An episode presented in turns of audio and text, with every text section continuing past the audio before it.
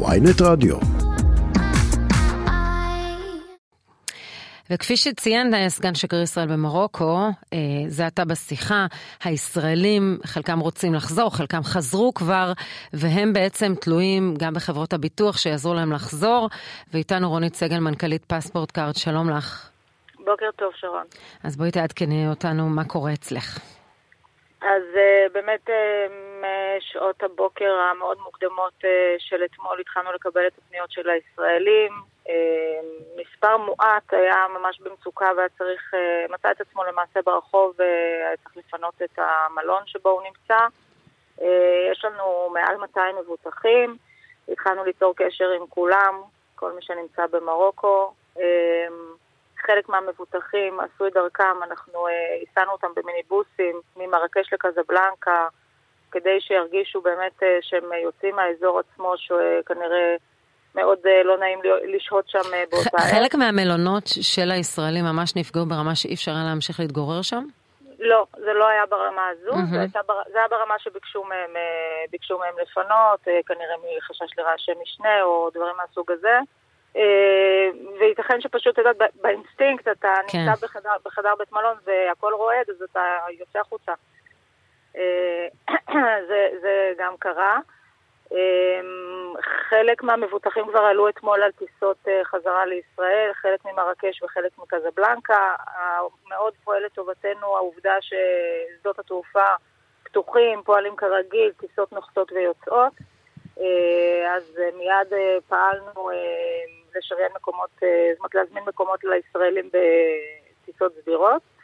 יש לנו אופי הנוסעים במרוקו, בדרך, כלל, לא תמיד, אבל יש קבוצות שהן קבוצות מאורגנות, שיש איתן, איתן נהגי הסעות ורכבים, ואותם נוסעים למעשה יכלו להגיע בכוחות עצמם לשדה התעופה. יש לנו היום עוד קבוצה שיוצאת באופן הזה.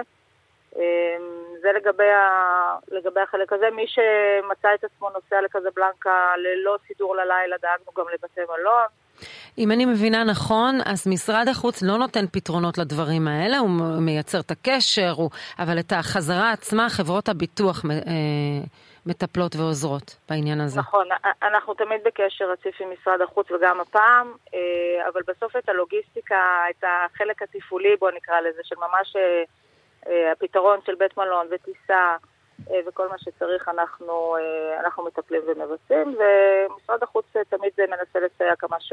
כמה שיותר. כפי שציינת, כן.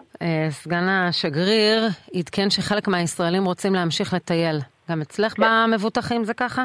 כן, אז יש לנו לא, קבוצה מסוימת שנמצאת מאוד רחוק ממרקש, וצפויה להמשיך לטייל במסלול הקבוע שלהם, וצריכים להמריא ממרקש בעוד כיומיים, ומבחינתם הם, כן, הם רוצים להמשיך, הם יגיעו בעוד כיומיים לשדה התעופה, לא נכנסים למרקש, ומשם הביתה. Mm-hmm. גם, גם כאלה יש, כן. יש לך איזושהי הנחיה או הדרכה לישראלים שנמצאים שם עכשיו?